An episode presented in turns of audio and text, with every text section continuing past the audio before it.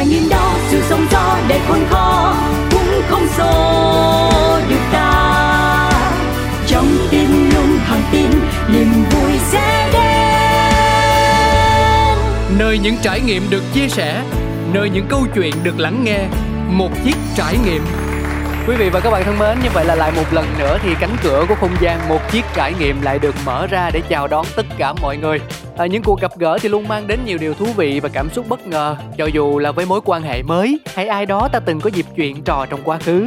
Hôm nay trong một chiếc trải nghiệm, Cáo rất vui khi được chào đón một người anh mà bản thân vẫn luôn quý mến và tôn trọng. À, và anh thì cũng chỉ muốn mọi người biết đến mình với một chức danh rất là đơn giản, bình dị thôi. Đó là chuyên gia truyền thông Nguyễn Đình Thành. Và anh Thành thì đang kết nối với Cáo ở đầu dây bên kia rồi. Anh có thể à, gửi một lời chào đến quý vị thính giả được không ạ? Chào Cáo và chào quý vị thính giả đang lắng nghe chương trình. Dạ, à, nghe giọng của anh thì vẫn còn à, khỏe lắm nhưng mà hình như là cũng có đượm một chút nào đó mang mát buồn. thì uh, chắc là đầu tiên phải để cho em quan tâm đến người anh một chút xíu. Dạ, à, về công việc của mình thì chỉ cần nghe đến cái tên truyền thông thôi đã có thể hình dung ra được phần nào sự bận rộn của nó rồi. Không biết là liệu Tết năm nay thì mình có tìm được khoảng thời gian nghỉ ngơi đủ đầy cho bản thân không ạ? À? Tết năm nay có lẽ là cũng là một Tết mà có nhiều thời gian nhất từ dạ. trước đến nay. Vì hai lý do một là vì mình đã cắt nhỏ cái công việc của mình ra bán nó cho nhiều công ty khác nhau cũng như là đầu tư nó vào nhiều công ty khác nhau thành ra là cái sự chủ động ở trong công việc nó cũng được nhiều hơn nó không có phải đến văn phòng nào hay quẹt thẻ hay cái gì cả yeah. Dạ. thành ra là tương đối là tự do lý do thứ hai cũng cũng uh, hơi không phải là một điều vui cho lắm nhưng mà nó cũng đã, nó đã xảy ra với mình và cũng xảy ra với tất cả mọi người đấy là việc là bố mình thì không ở cùng với bố mẹ nhưng cả bố và mẹ thì trước tết uh, đều uh, bị covid cả. Dạ. trước tết thì lên chúc tết ông bà sau đó thì là mẹ anh bị sau đó thì là bố anh bị wow. thế là chính vì thế mà tất nhiên là rất may là cả hai người đều được tiêm ba mũi thế rồi được uống thuốc kháng virus cái thứ thì nó chỉ độ ba bốn ngày sau thì là sức khỏe không có gì nguy hiểm cả May nhưng quá. tuy nhiên thì để ờ, để để phòng chống ờ, cái sự lây nhiễm thì ờ, nếu như mọi năm thì dành nhiều thời gian hơn đi chúc Tết thì năm nay thì là không có chúc Tết thì không gặp ai cả thành ra là thời gian cũng lại rất là nhiều Dạ, thôi thì như anh em mình vẫn nói với nhau là mọi sự vật, sự việc đều có hai mặt cả. À, có điều là em cũng thấy hình như anh Thành đang hơi sụt xịt thì phải. Chưa kể là từ sau cái lần bạo bệnh cách đây vài năm thì sức khỏe cũng ít nhiều giảm sút. Liệu hiện tại mình có đi theo một phương pháp, một lộ trình chăm sóc bản thân nào hiệu quả không anh? Ờ, cảm ơn cáo đã nhắc đến uh, câu chuyện uh, ngày trước khi mà mình bị mình có một cái phẫu thuật cũng lớn. Thế nhưng mà cũng rất may là là không có vấn đề gì xảy ra. Mình có bị một cái u máu trong não. Thế nhưng mà may thì sau quá trình phẫu thuật thì mọi chuyện cho đến bây giờ thì vẫn ổn. À, thực ra thì cáo nghe giọng anh sẽ hơi, hơi không bình thường một chút. Là, thực ra bởi vì trời rất lạnh. À dạ đúng rồi đúng rồi. Trời trời Hà Nội rất lạnh và dạ. còn mưa nữa. Thành ra là có thể cái giọng nó sẽ hơi không được có có có có trong trẻo hay là nó nó như nó như bình thường nhưng tuy nhiên thì là cũng có một cái uh, câu chuyện nữa là trong cái dịp này thì mọi năm ấy, bao giờ là thường mình hay bị uh, ho hay bị ốm các thứ uh, vì là chuyển mùa hoặc quá lạnh. Thế nhưng rất may là từ uh, 3 năm nay thì mình có một cái phương thuốc kỳ diệu đấy chính là cái viên cái hạt uh, kha tử. Uh, kha tử giã ra mình ngậm cái vỏ đấy thì gần như không bao giờ phải uống thuốc và đau họng nữa. Cái hạt kha tử vô cùng bình thường chúng ta có thể mua ở chợ. Dạ hay quá. Thì đấy cũng là có lẽ là một cái điều may mắn phát hiện ra cái phương thuốc dân gian này. dạ dạ nhưng mà mình ngậm xong cái mình lè ra hay là mình nuốt nó luôn anh? Ngậm xong ăn luôn em nó là một cái hạt rất là hay nó là cái hạt dân gian thôi. Nó giống nó giống như quả vàng nho nhỏ. Mình ngậm thì nó rất là đắng nó rất là chát. À dạ. thì nhưng mà mình cứ ngậm trong vòng độ 2 tiếng ấy, thì gần như là tất cả các cơn đau họng đều qua hết. Và khi anh đi dạy về anh chắc về cái điểm này thì cũng giống cáo là trong cùng một nghề chúng ta phải nói rất nhiều. Thì có những hôm anh phải dạy 6 tiếng hay 8 tiếng. Dạ. thì nếu mình cảm thấy ra họng mình đau phát hay là có vấn đề gì đấy là mình sẽ ngậm ngay cái này. Và gần như là không bao giờ mình bị ho nữa. Thì nó cũng là một cái phương thức rất là hay mà nó lại dân gian nó như một cái loại kháng sinh tự nhiên cộng với cả cái khi mình ngậm á nước bọt nó tiết ra thì nó làm chăm sóc cái cổ họng của mình. À, có một số người thì họ cho thêm uh, mật ong hoặc có một số người thì họ ờ, ngâm nó cùng với cả một số các cái loại thảo dược khác để mà mà, mà làm cho họng nó dịu mà nó không có bị đắng ngắt yeah. rất đắng đắng kinh khủng đắng và chát kinh khủng. Nhưng mà ngậm vào là khỏi luôn đó em em thấy là cái gì mà ngậm được xong rồi tiết nước bọt ra các thứ là nó rất là tốt cho sức khỏe đó anh ha. Người mình ngậm cả trong lúc đi ngủ. Và đúng là thực sự là cái này nó đã cứu mình. Nhưng còn nếu không thì là có một phương pháp khác là thôi uh, hít mũi bằng nước muối. Dạ. thành ra là có hai ba cái chiêu để mà giữ họng là hít nước muối ấm. Hai là uống nước giá luộc và cái thứ ba là cái hạt ca tử này. Đây là ba cái mà giúp cho mình có thể bảo vệ được cái giọng. Nhưng còn lại trong trẻo hay không thì chắc nó cũng tùy hôm. Không nhưng mà em là em thích cái cách thứ ba đó. Ngậm ngậm cái gì là em có vẻ thích đó. Có điều là hơi đắng thì thì thì chắc là cũng 50 ờ, 50 quan ngại một chút xíu. Dạ. Bây giờ cáo cũng làm bố rồi thì cũng phải quen dần với việc này. Chứ trước khi cho con uống thuốc phải nếm thử hay là rất nhiều thứ mình làm được cái, cái đắng này. Bây giờ còn có ý nghĩa gì nữa đâu đúng không? Cái gì chả vượt qua được. Không thì đúng nhưng mà bình thường thuốc của con toàn siro thôi em nếm ngọt lắm tới mức mà sâu răng luôn mà. Lần này là anh thành cho em nếm quả đắng thì em xem xem thử thế nào. Dạ. đắng đấy ừ. rất đắng và rất chát. Như cuộc đời như cuộc đời của chúng ta thôi. Dạ thế này quý vị ạ à, câu biết anh thành là một người đàn ông siêu đa di năng trong lĩnh vực truyền thông nhưng lại chưa có cơ hội nghe về câu chuyện một cậu trai nguyễn đình thành trẻ trung tươi mới hồi còn là học sinh sinh viên thì đã có những quyết định chọn nghề như thế nào? Liệu mọi thứ từ học tập đi làm xây dựng quan hệ có dễ dàng không? Thì nhân cơ hội này anh kể cho em và quý vị thính giả biết một chút xíu được không ạ à?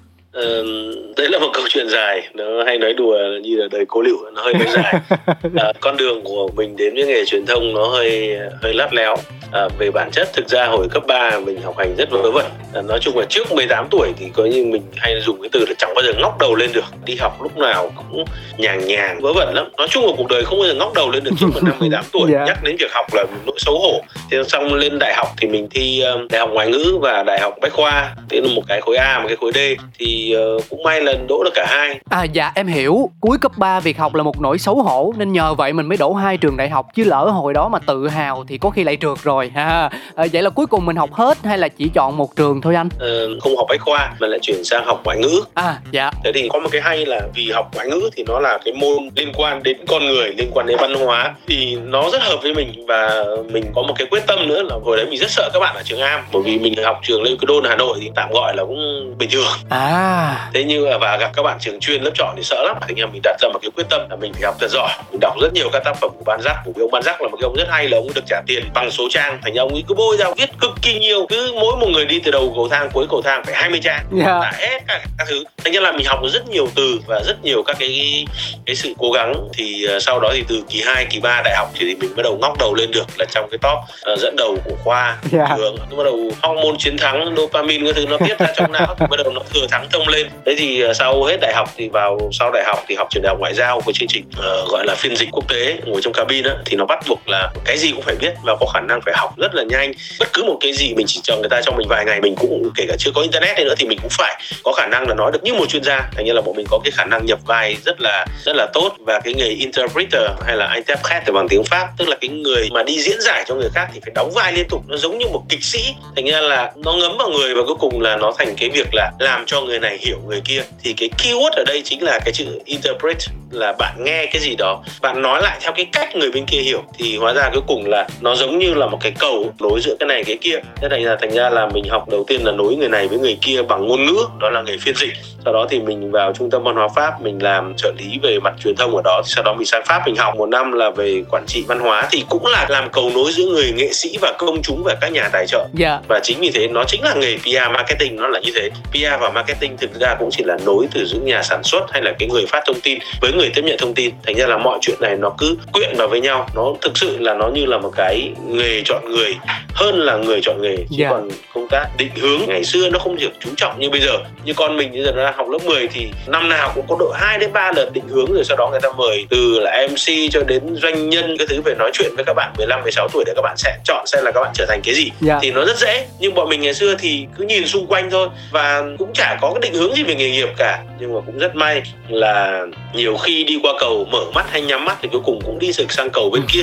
Yeah. có điều cái trải nghiệm nó khác nhau và bọn mình phải trả giá nhiều hơn thôi. Thì rất may là mình chọn đúng cái nghề là kết nối giữa con người với con người.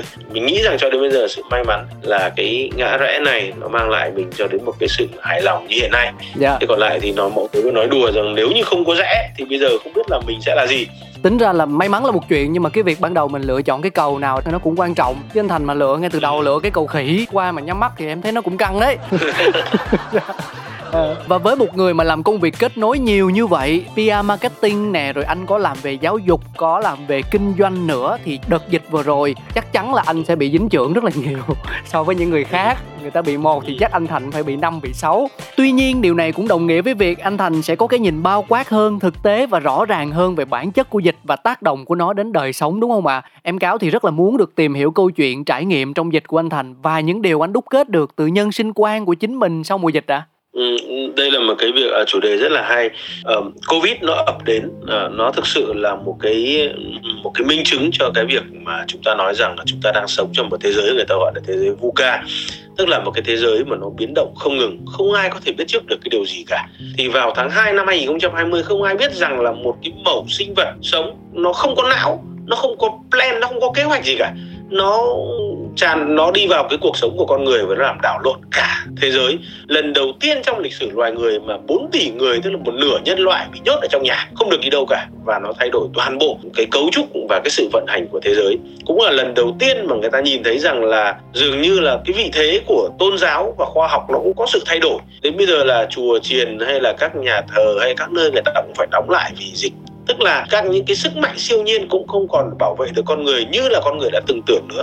Như vậy thì con người cũng sẽ nhìn lại cái thế giới này theo một cái cách nó nó thực tế hơn. Yeah. thế rồi nó không có cái gì là chắc chắn cả. Mọi thứ đều rất là mơ hồ mọi thứ đều rất là phức hợp tức là cái này nó móc nối vào cái kia như là có cho nên cho trẻ con đi học lại hay không? Nó là một cái sự hết sức là phức hợp. Thì tất cả cái đấy được mô tả trong một cái chữ VUCA thì thực sự là covid nó đã cho người ta thấy rằng chúng ta đang thực sự đang sống trong một thế giới VUCA và tất cả những thay đổi xung quanh chúng ta muốn hay không muốn chúng ta cũng phải thay đổi. Thứ nhất là phải work from home. Bất cứ ai trong chúng ta ngồi nghe ngày hôm nay ở đây cũng đều phải work from home phải học cái cách work from home. Yeah. thế rồi uh, xong bắt đầu shop from home ngay cả những người già bây giờ cũng phải biết shop online các thứ tức là cả thế giới cách giải trí học tập suy nghĩ thay đổi các quốc gia cũng thay đổi thì bản thân mình cũng vậy thôi. Dạ. Thì uh, có rất nhiều bài học từ covid thế nhưng mà mình nghĩ rằng là một cái bài học lớn đó chính là gì? Chuyện gì cũng có thể xảy ra. Và mình lại đang đang nghĩ đến là con covid này nó dạy cho chúng ta nhiều điều. Thứ nhất là cái khả năng linh hoạt chúng ta phải có. Thực ra là chúng ta có nhiều lúc chúng ta quên nó đi nhưng mà thực ra loài người cũng giống như bất cứ một sinh vật nào đấy thì sự mưu cầu tồn tại là cái lớn nhất. Thành ra là trong bất cứ chuyện gì xảy ra thì người ta phải sống đã phải tồn tại đã thì con người cũng phải thì học cách xoay sở như thế. Cái thứ hai đấy là cái khả năng thích nghi.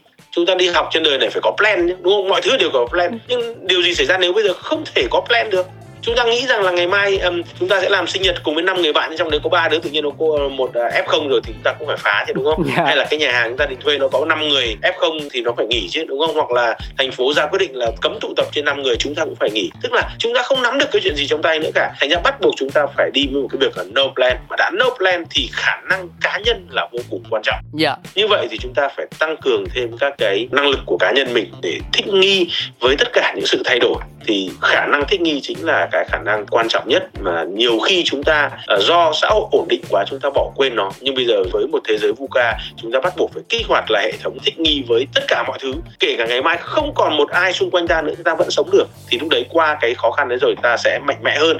Bởi vì như Nietzsche đã nói là which doesn't kill you, make you stronger đúng không? Thành ra là nếu cái gì không giết được mình, nó sẽ làm mình mạnh hơn. Thì bài học lớn nhất từ covid lần này là nếu như mình không chết, thì mình sẽ mạnh hơn. Mình sẽ tìm ra các giải pháp mới để cho cái sự tồn tại của mình. Bởi vì nó có một chữ là không có gì là không thể dạ đúng là như vậy à, và còn một mảng nữa mà anh thành rất mạnh đó là việc tư vấn quản trị khủng hoảng cho doanh nghiệp thì một thực tế mà chúng ta dễ quan sát được đó là có không ít công ty đã và đang trải qua khủng hoảng thời covid thì cá nhân anh Thành thấy sự quan tâm của chủ doanh nghiệp về quản trị khủng hoảng thời điểm trước và sau dịch có thay đổi gì không ạ? À? Liệu đã xuất hiện nhiều hơn những phòng ban đặc thù ngay chính bên trong tổ chức công ty để phục vụ cho vấn đề đó hay là không ạ? À? Giống như là chuyện ve sầu và kiến ấy, có những người luôn luôn vui chơi nhảy múa, còn có những người luôn luôn lo lắng, không phải lo lắng mà nghĩ đến tương lai và chuẩn bị cho tương lai thì doanh nghiệp cũng vậy thôi. Trong quá trình đi tư vấn hiện nay mình thấy là có rất nhiều doanh nghiệp thì họ cũng kệ thôi, uh, tự tính, nhưng mà rõ ràng là họ cũng nhìn thấy rằng có nhiều cái đã vụt khỏi tay nó không còn như trước được nữa. Dụ như là uh, nhân viên không đến được vì là covid này hay tự nhiên sếp mất tích hai tuần là bởi vì sếp cũng không được ra khỏi nhà hoặc cái tòa nhà thì phong tỏa. Thành ra họ cũng bắt buộc phải thay đổi.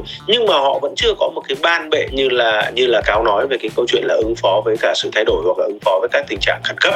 Thì một số nơi thì họ có họ tăng cường các cái sự trao đổi giữa các bộ phận và các phòng ban với nhau để mà đưa ra được các cái đối sách với covid một một cách linh hoạt hơn. Thực ra thì cái mà mình cảm nhận được mình thấy là đến 90% các doanh nghiệp mình gặp họ đều có những sự thay đổi như thế trong cái chính sách trong cách suy nghĩ rồi tổ chức xem là à, F0 F1 thì như thế nào đều có thay đổi cả. Tất nhiên là có người nhanh có người chậm có người phải trả giá cao hơn những người khác nhưng chuyện đấy là chuyện hết sức bình thường. Nhưng không có công ty nào hoặc không có tổ chức nào mà cho đến nay không thay đổi cách vận hành cả. Chắc chắn là phải có ít dạ. hay nhiều thôi. Vậy thì một trong số những cái thay đổi rõ nét nhất mà anh quan sát được từ phía các doanh nghiệp đó là gì ạ à? chúng ta nhìn thấy rằng uh, tôi có những người bạn đầu tư vào trong lĩnh vực mầm non giáo dục mầm non họ phá sản hoàn toàn sau 3 năm trẻ con không được đến trường mỗi một tháng trả tiền thuê địa điểm một vài trăm triệu trả tiền lương cho nhân viên một vài trăm triệu ờ, sau khoảng độ 2 năm không cố được nữa đóng cửa yeah. Dạ. thế rồi uh, bạn tôi cũng vay tiền để làm các khách sạn phố cổ với các thứ số tiền cũng rất lớn nhưng bây giờ hai năm nay ba năm nay không có khách rồi không ai chịu nổi tiền từ ngân hàng tiền từ các nơi đã phá sản thế nhưng mà có những người vẫn sống. Ví dụ như họ đang bán hàng thì họ xoay sang bán delivery online cũng ok. Ở trong ngành F&B có rất nhiều người làm good kitchen, đúng không? Là họ gom tất cả các bếp lại với nhau, thuê cùng một mặt bằng và bán ờ, delivery online thôi. Thế thì thực ra là sự sống nó rất là linh hoạt. Chết ở chỗ này thì nó sẽ mọc ra cái khác. Nó thành ra là cái sự điều chỉnh nó cũng diễn ra. Có một số doanh nghiệp đương nhiên là chết, nhưng với doanh nghiệp đang còn tồn tại thì rõ ràng mọi người sẽ nhìn thấy là gì? Là thử được cái sức chống chọi của mình này. Cái thứ hai là bắt đầu là khởi động một cái quá trình và một cái từ rất hot hiện nay đấy là chuyển đổi số. Tất nhiên là tôi muốn nói rằng là bắt đầu khởi động quá trình chuyển đổi số thôi bởi vì chuyển đổi số là một con đường mà người ta đi lên trên đó không có hồi kết nên người ta sẽ đi mãi nhưng mà càng đi thì càng thích. Thế thì có nghĩa là các doanh nghiệp bây giờ bắt đầu phải chuyển dần các hoạt động của mình lên không gian số thay đổi về mặt tư duy thay đổi về mặt kiểm soát. Ngày trước thì cần ngày 8 tiếng là dí vân tay vào bây giờ nếu mày làm ở nhà mà ra từng đấy tiền thì mày ngồi nhà cũng được chẳng hạn như thế. Yeah. Dạ. chúng ta cũng phải chuẩn bị với việc là thế giới không có gì là không thể. Sau này chúng ta sẽ ngồi cạnh một cái đứa người máy nữa chẳng hạn. Người và máy nó sống cùng với nhau rồi chả có gì xa cả. Vậy thì mình nghĩ rằng đấy là một cái ờ, một cái bài học mà các doanh nghiệp cũng như các tổ chức nữa cần rút ra, đó chính là gì? Là phải thay đổi để mà thích nghi với tình hình mới. Dạ thôi nói chi đâu xa xôi. Bản thân anh thành cũng là một trong số những người điều hành và đồng sáng lập Nenelli PR School, dự án đào tạo cho việc hoạt động chuyên nghiệp trong lĩnh vực PR thì ờ, mình kể luôn câu chuyện của chính mình được không anh?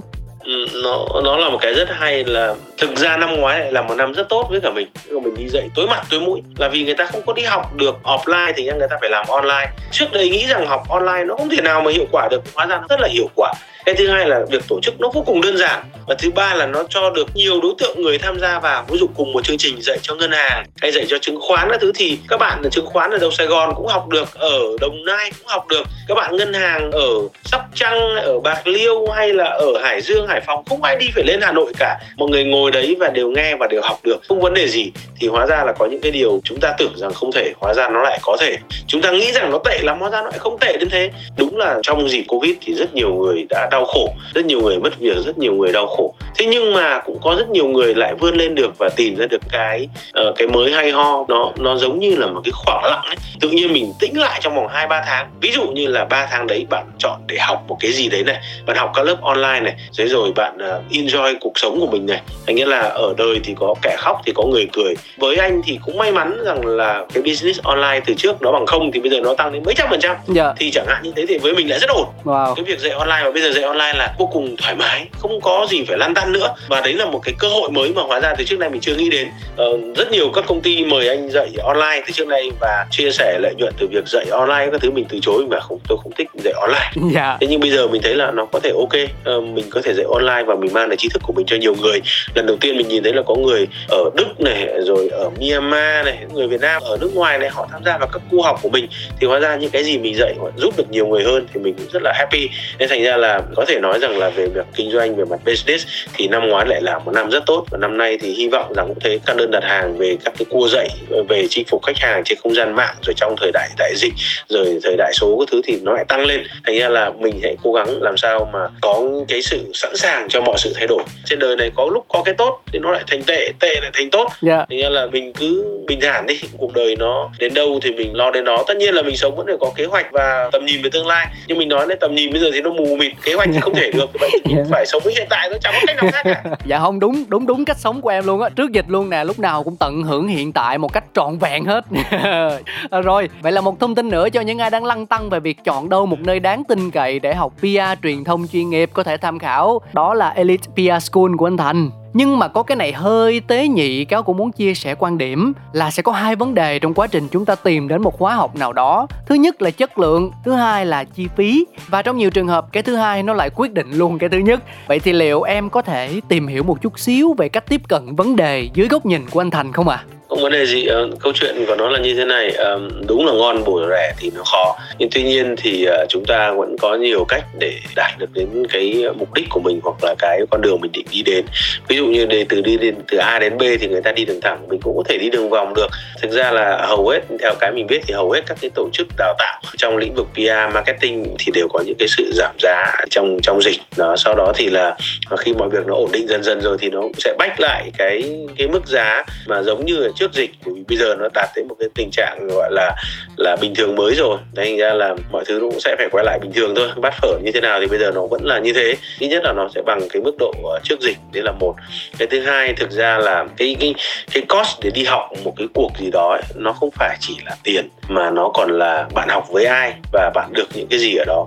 Thực ra mọi người nhìn thấy mọi người đi học Harvard về thì mọi người có nhiều hẳn kiến thức hơn những người khác không? Chưa chắc. Bởi vì bây giờ trong một thế giới phẳng như này thì mọi thứ cần học đều có. Học về mặt kiến thức thì nó chẳng hơn gì nhau cả. Bạn đi học ở úc ở anh hay ở pháp nó giống hệt nhau. Nhất là trong cái lĩnh vực truyền thông của tôi thì từ đại học cho đến cao học chương trình học giống hệt nhau. Yeah. Dạ. thực hành nhiều người học ở mỹ ở anh về không làm được bởi vì việt nam nó nằm ở thực tế khác. Điều đấy không có nghĩa là bảo các bạn đừng đi du học. Nhưng đi du học thì cho mình kinh nghiệm sống trải nghiệm sống nhiều hơn. Vì kiến thức ở việt nam bây giờ cũng chẳng có tranh gì nhiều so với cả bên ngoài cả.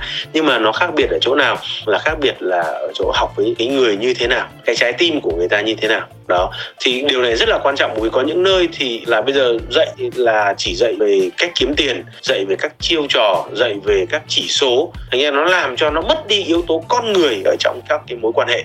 PR, marketing, sales, tất cả nó đều dựa trên vấn đề là quan hệ giữa con người với con người, tình yêu giữa con người với con người. Thành ra nếu nhiều số má vào đấy quá nó mất đi tình yêu thì lúc ấy lúc nào cũng chỉ nhìn đến là thế chơi với người này được bao nhiêu tiền, nếu như thế thì anh với cả cáo đến bây giờ cũng không ngồi nói chuyện với nhau được đúng không? Dạ, chúng đúng, ta nếu mà đếm tiền chúng ta đã giúp cho nhau kiếm được bao nhiêu tiền không phải như thế. Dạ. vấn đề câu chuyện là chúng ta có thêm những người bạn trong cuộc sống. Đó thành ra là khi bạn chọn một cái trường nào đấy một cái đơn vị nào đấy thì bạn sẽ nhìn xem là những người alumni là ai và bạn có chơi được với họ không và có giống họ không. Thì đấy cũng là một trong các yếu tố. Cái thứ hai là cái sự đồng hành sau đó như thế nào thì ở đây um, anh nghĩ rằng là một cái xu hướng đã được khẳng định là bán hàng về hiện đại nhé dạ. bán hàng không phải là một điểm chạm mà là một hành trình tức là nó không phải là một lần one time mà nó là cả một cái chuỗi quá trình. Ví dụ như là anh chơi với cả cáo 10 năm nay nhưng có thể uh, nếu như cáo muốn là học nhiều hơn về PR marketing mà anh em muốn học chỗ anh nhé mà ok. Thế hóa ra là cách đây 10 năm mình đã bán hàng cho cáo rồi chứ nhưng mà sau 10 năm cáo mới mua không sao cả. Yeah. Dạ. đúng không? Thì ví dụ thế hoặc là cáo làm bán một cái gì đấy mà nó phù hợp với cả anh. Ví dụ cáo bảo là ở ờ, em nó có một cái uh, liệu trình chăm sóc hỏng cái thứ cực kỳ tốt mà anh anh thấy cái này hay thì anh đã trở thành khách hàng của cáo tức là mọi mối quan hệ nó cần được nuôi dưỡng và lâu dài trong đấy nó có cái tình người nữa chứ không phải lúc nào cũng chăm chăm là là KPI như thế nào. Đấy, đấy là một cái điều rất nguy hiểm hiện nay trong rất nhiều các cái chương trình đào tạo về MBA đào tạo về PR marketing hay về sales. Lúc nào cũng số số số số mà quên đi yếu tố con người.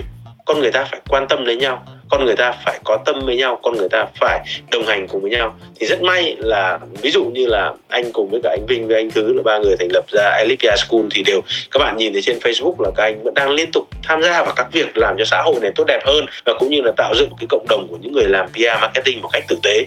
Thì phải đến với nhau bằng sự tử tế thì nó mới bền được. Chứ còn lại nếu bọn anh không bao giờ giữ chiêu trò này, thứ hai bảo hành trọn đời, bất cứ khi nào mà em có vấn đề em đều có thể hỏi được. Thì đấy là một cái cách đi uh, tất nhiên có nhiều cách đi khác nhau nhưng mà cái cách đi của bọn anh là như thế là bất cứ lúc nào học viên có vấn đề hỏi sẽ trả lời chứ không phải chỉ một kiến thức vì kiến thức bây giờ lên mạng gõ có ngay. Dạ, nhưng mà con người truyền nó như thế nào mới là quan trọng đúng không? Thì đấy là một yếu tố mà mình nên cân nhắc thêm. Dạ cảm ơn anh thành nhiều lắm. Cũng may là em hỏi câu này mà biết thêm được một cách nhìn nhận vấn đề rất hay. Có thể bình thường thì mình sẽ không dừng lại và suy nghĩ đâu nhưng giờ thì đã khác. Dạ và tên trường của anh thành thì cũng nằm luôn trên cái banner số phát sóng ngày hôm nay. Mọi người nếu mà thắc mắc thì cũng có thể nhìn vào đó và tham khảo nha. Ok và sẵn sàng là tặng luôn cho tất cả những ai mà đăng ký qua đó là giảm giá 10% chẳng hạn. Dạ. Đấy là như một món quà của trường tặng cho các bạn trong năm nay trong năm 2022 thì đấy là một cái mà mình nghĩ rằng là có thể làm được cho nhau và nó nó nó có thể là mang lại một cái điều gì đấy hữu ích cho các bạn đúng không ạ? Ví dụ như là một khóa học. Như vậy bạn đăng ký mà thông qua chương trình. Một chiếc trải nghiệm thì bạn chỉ cần đưa cái pass đấy là em nghe. Thêm một chiếc trải nghiệm em muốn đăng ký thì như vậy là bạn được được giảm 10% rồi. Có nghĩa nó tương đương với cả 500 nghìn hoặc 700 nghìn rồi đấy. Chẳng hạn thế. Dạ bất ngờ quá. Thực sự khi mà có mời anh Thành là hoàn toàn không có vấn đề này nha mọi người. Không có một cái sự chuẩn bị hay chủ đích gì cả. À, đúng không? Hoàn toàn không có chủ đích đâu. Đây là cáo nói thì anh nghĩ như thế thôi. Vì là đấy là điều mà anh có thể làm được và có thể quyết được. Thì đang nói chuyện với nhau thì từ đầu bây giờ chúng ta anh cũng không nghĩ là nói chuyện nhiều về Alipia School như thế nhưng anh đang tâm sự về câu chuyện nghề thôi. Chứ còn lại thì việc của bọn mình làm thì cứ làm. Dù có hay không có thì ờ, nó vẫn xảy ra và có những người vẫn tìm đến. Uh, anh tuy là mình làm về PR marketing có những người bảo rằng là có thể thống kê được cái này cái kia nhưng mình lại tin vào một cái luật khác của vũ trụ hơn là những cái gì giống nhau thì nó sẽ hút nhau. Thành ra là nếu như bạn là người muốn làm PR marketing một cách tử tế hoặc đến gia nhập một cái cộng đồng bảy tám trăm người làm PR marketing tử tế thì tự nhiên bạn hút vào đây thôi. Còn nếu bạn không muốn thì nó cũng chả ai ép bạn được thành là uh, trên đời này mọi thứ xảy ra nó sẽ có một cái cơ duyên nào đó. Dạ nãy giờ làm thấy Duyên nó nổ hơi bị nhiều luôn đó. Không nhưng mà phải nói anh Thành rất là giỏi trong lĩnh vực của mình. Nhưng mà làm nhiều nghĩ nhiều thì chắc chắn cũng phải đau đầu Rồi bị stress đúng không anh? Vậy thường thì mình sẽ làm gì để giải tỏa anh Thành? Ờ, mình thì uh, ngày trước đọc một cái quyển rất hay đó là quyển năng đoạn kim cương. Uh, trong đấy thì cái ý của cái ông ông viết ra cái cuốn đó ông là một doanh nhân nhưng mà mỗi một năm ấy, ông ấy ngoài các cái kỳ nghỉ giống những người khác thì ông ấy có một tháng làm rỗng mình tức là ông không làm gì. Thì lúc đấy mới nghĩ được cái mới cái hay. Thì đấy là một cái điều mà tất nhiên là lý tưởng. À, thì mình cũng thấy là ý thế cũng hay hay. Và bây giờ mình áp dụng là bây giờ mình chặt nhỏ thời gian của mình bán cho nhiều công ty. Thì có những ngày mình chả làm gì cả. Thì một tuần mình có thể có hai ba hoặc đến 5 ngày nghỉ khác nhau. Thì mình lại có thời gian để nạp năng lượng và có thể suy nghĩ được nhiều thứ hơn. Dạ một cái cách rất hay nhưng không phải ai cũng làm được. Dạ còn cách nào khác không anh? Nhân, thứ nhất đó chính là gì? Tạo cho mình những ngày nghỉ thêm. Thứ hai đó là mình cũng rất thích xem phim ảnh. Thành như là xem từ lộc đỉnh ký xem phim trưởng uh, kim dung để mơ màng một tí xem là một cái thế giới nó rất khác nó như thế nào. Hay là mình thích về lịch sử thì hay ngồi xem phim tài liệu. Mấy hôm trước ngồi ba ngày liền ngồi xem tất cả các trận đánh của Napoleon chẳng hạn. Dạ. tức là một điều rất là cảm thấy rất là hay. Và cái thứ ba nữa là bạn của mình là sách. Thực ra với mình là có một quyển sách đã là đủ cho cả thế giới rồi.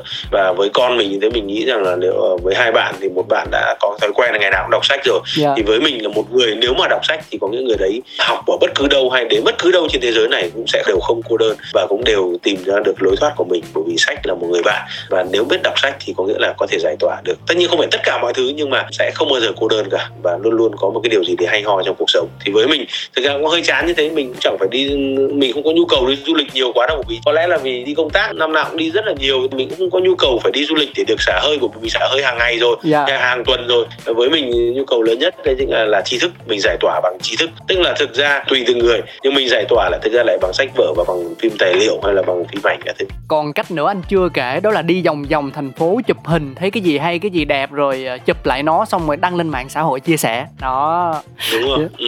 ngay lắm bởi vì là nó nó bởi vì mình làm cái nghề kết nối và nghề kể chuyện. Nếu bạn nhìn thế giới dưới con mắt của một người PR marketing như mình thì nó không bao giờ nó chán bởi vì nhìn đâu cũng ra câu chuyện nhìn một cái tay nắm cửa cũng ra cả mấy nghìn năm lịch sử và cả cái câu chuyện nó ẩn chứa ở trong đấy nhìn một cái nắp cống cũng thế nhìn một cái ngôi nhà kịch cỡm của những người giàu mới nổi hay là một cái cung điện của những uh, vua chúa ngày xưa ở đất nước này đất nước kia nó đều có những câu chuyện của nó hay ho cả. Thành ra là mình chả biết mọi người như nào nhưng mình đi đi ngoài đường ấy mỗi con phố đều nói mình một cái gì đấy tên của một vị tướng tên của một danh nhân thế tự nhiên nó kể cho mình một câu chuyện.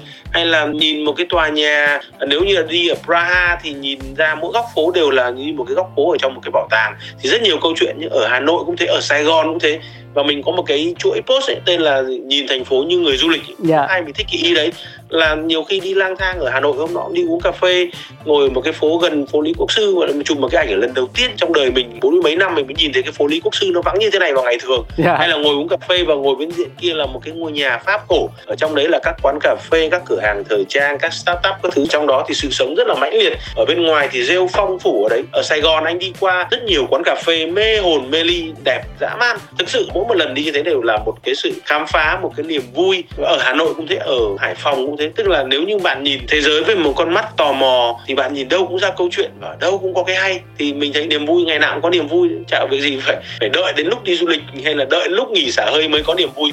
Mà niềm vui ở xung quanh ta mỗi ngày mỗi nơi mỗi lúc. Dạ làm ra làm mà tận hưởng cho tận hưởng. Nói chung là đối với anh thành thì cuộc đời này không có cái gì đáng buồn cả chỉ thấy đâu cũng là niềm vui thôi.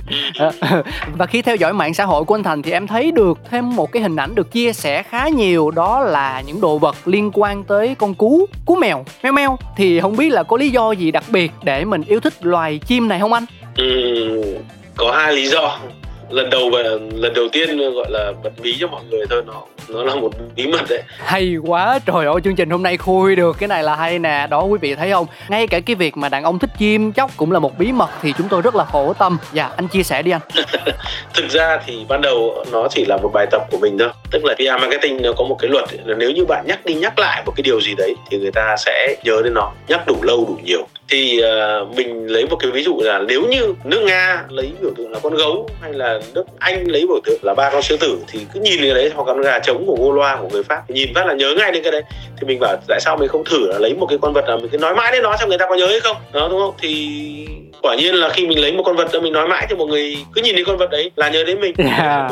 thành công thì đấy là cái mở ngoặc ờ, gọi là bí mật nho nhỏ như thế. Thế còn lại thì thực ra là cái thứ hai nó cũng liên quan đến nghề là khi bạn chọn bạn gắn với cái gì tại sao rau gắn với con lợn đúng không và lại là con cú là bởi vì mình làm cái nghề về truyền lửa và về uh, kết nối mọi người cũng như truyền trí thức thì uh, con cú là biểu tượng của trí thức. Dạ. Đó, thì từ hàng nghìn năm từ thời Hy Lạp ấy là con cú được tượng trưng của thần Athena là thần trí tuệ thì tượng trưng cho cái thành Athens của Hy Lạp luôn thời thành bang luôn. Và trên các đồng tiền thời đấy thì có chữ A O E tức là con cú của cái thành Athena đấy. À, nó là một con vật rất là hữu ích này. Nó có đặc biệt lắm con này nó bay không ai nghe thấy tiếng tức là người ta làm cái test cho con chim bồ câu bay nhưng người ta dí cái mic vào nhưng người ta nghe thấy tiếng. Con này bay không nghe thấy tiếng gì cả. Nó vô cùng là quiet thế nhưng nó rất là hiệu quả. Và nó lại là trí tuệ giống như trong bác sĩ ờ, trong các cái câu chuyện đó thứ thì cú giờ được làm bác sĩ hay là làm một cái gì đấy liên quan đến tri thức ấy nhưng mà thực sự là nó rất đẹp và sau này thì à, cú từ Nhật Bản, từ Hàn Quốc, từ Anh Quốc, từ các nơi nó là tình cảm của tất cả mọi người dành cho mình. Một người đi đến đâu cứ có cú là một người mua cho mình. Thế yeah. Dạ. bây giờ mình đang có mấy chục nước ở trong tay rồi. thì mình đang bảo là đến bao giờ 60 tuổi có thể sẽ làm một cái triển lãm cú. Uh, các con cú đến từ nhiều nước khác nhau thì đấy là niềm vui cho những người khác nhiều chất liệu khác nhau. Dạ, yeah, rất hay. Đây ngồi xung quanh thì trước mặt anh đang có một cái uh, cái đĩa cú của uh, Dũng FPT tặng đấy. Rồi. Dũng DT đấy. Dạ. Yeah. Thì Dũng giáo sư xoay đấy hắn tặng một cái con cú màu da cam vô cùng là đẹp dạ màu FPT Play đó anh dạ yeah.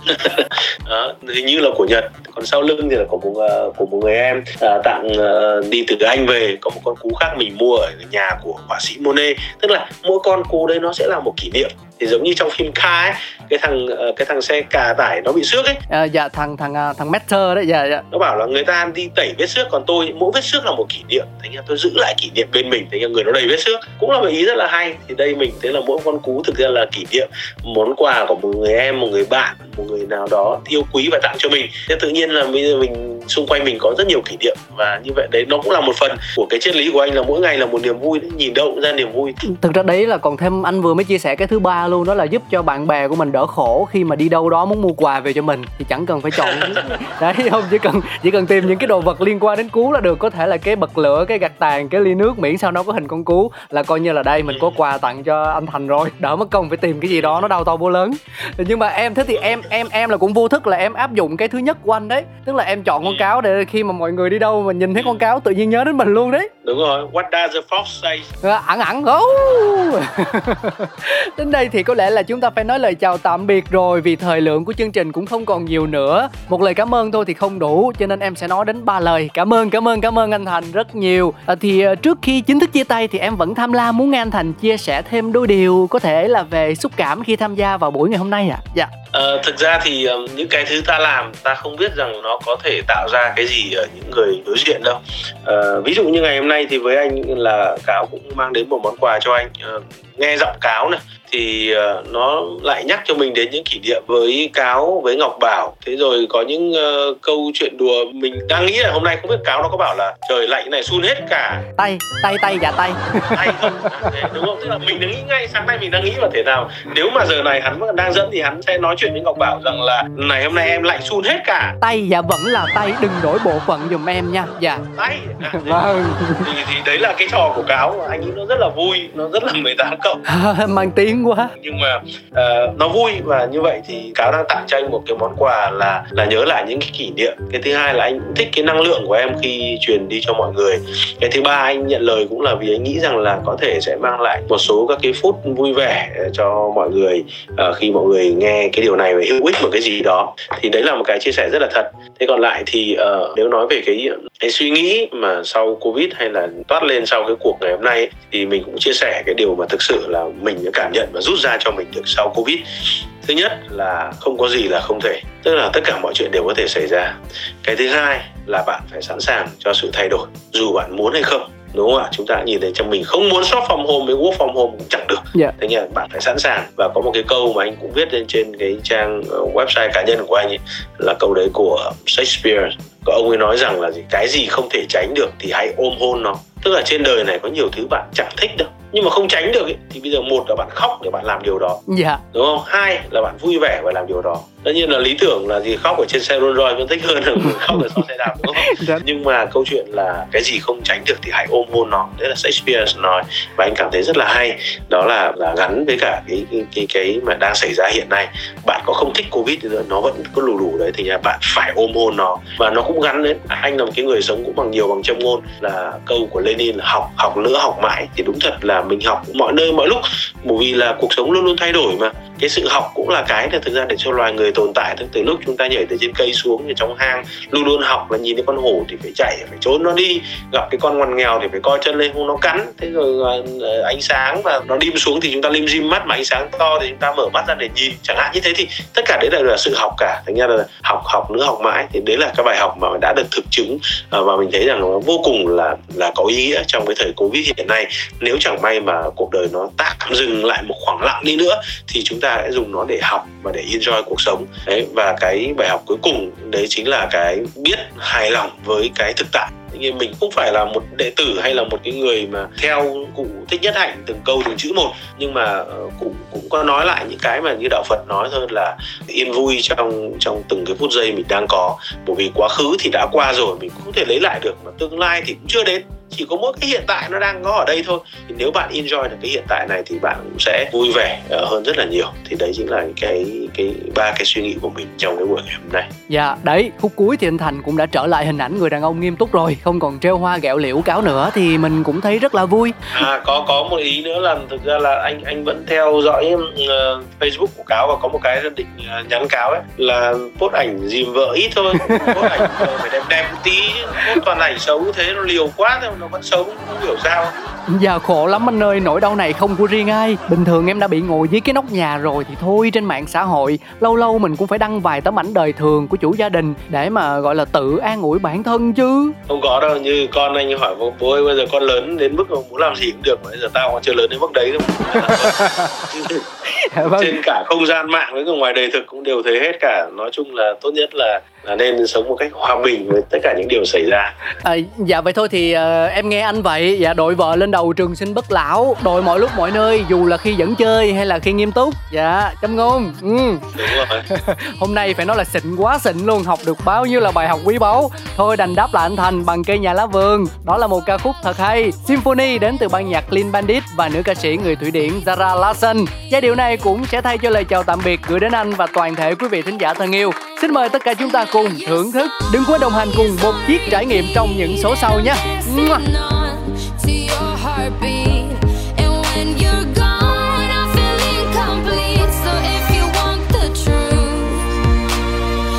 just want